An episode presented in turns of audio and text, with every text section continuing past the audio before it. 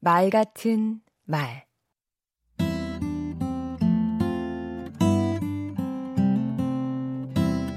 안녕하세요. 강원국입니다. 저희 아버지는 말수가 적은 편입니다. 부자 간의 대화도 많지 않습니다. 그럼에도 저는 아버지에게 가장 큰 영향을 받았습니다. 힘들 때마다 그분의 기대를 저버리지 않으려고 기대에 부응하기 위해 다시 일어서 한 발 한 발 내딛어 왔습니다. 한 사람이 꿈을 이루기 위해서는 누군가의 기대라는 격려가 필요하다고 생각합니다. 아버지의 기대는 세상 그 무엇에도 비할 수 없는 힘찬 격려였습니다. 나아질 것이라고 희망을 주는 격려도 있습니다. 어두운 터널의 끝이 있다는 것을 일깨워주는 격려는 군 시절이나 어렵고 힘들 때 저를 견뎌내게 했습니다. 이 순간도 지나갈 거야. 지나고 나면 모두 추억이 될 거야. 축복과 축원의 기도가 됐습니다.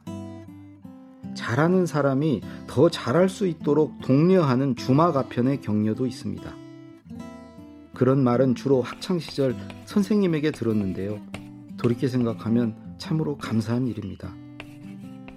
선생님의 격려가 목표를 향해 지치지 않고 나아가게 했으니까요.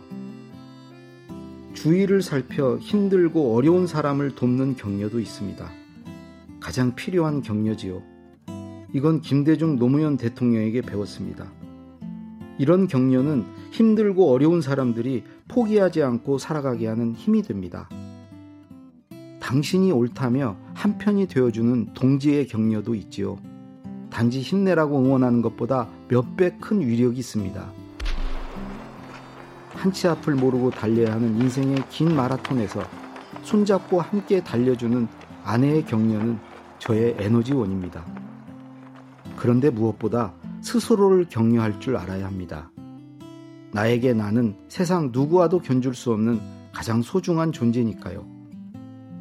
격려에 인색할 이유가 있나요? 과한 칭찬은 사람을 자만하게 만들지만 격려는 아무리 많이 해도 문제될 게 없지요. 요즘같이 사회 분위기가 침체돼 있을 땐 더욱 그렇습니다.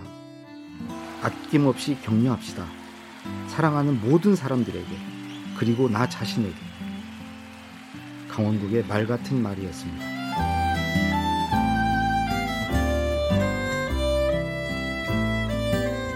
모두를 힘내게 하는 격려의 말. 잘하고 있어. 잘 될 겁니다. 함께 이겨내봐요.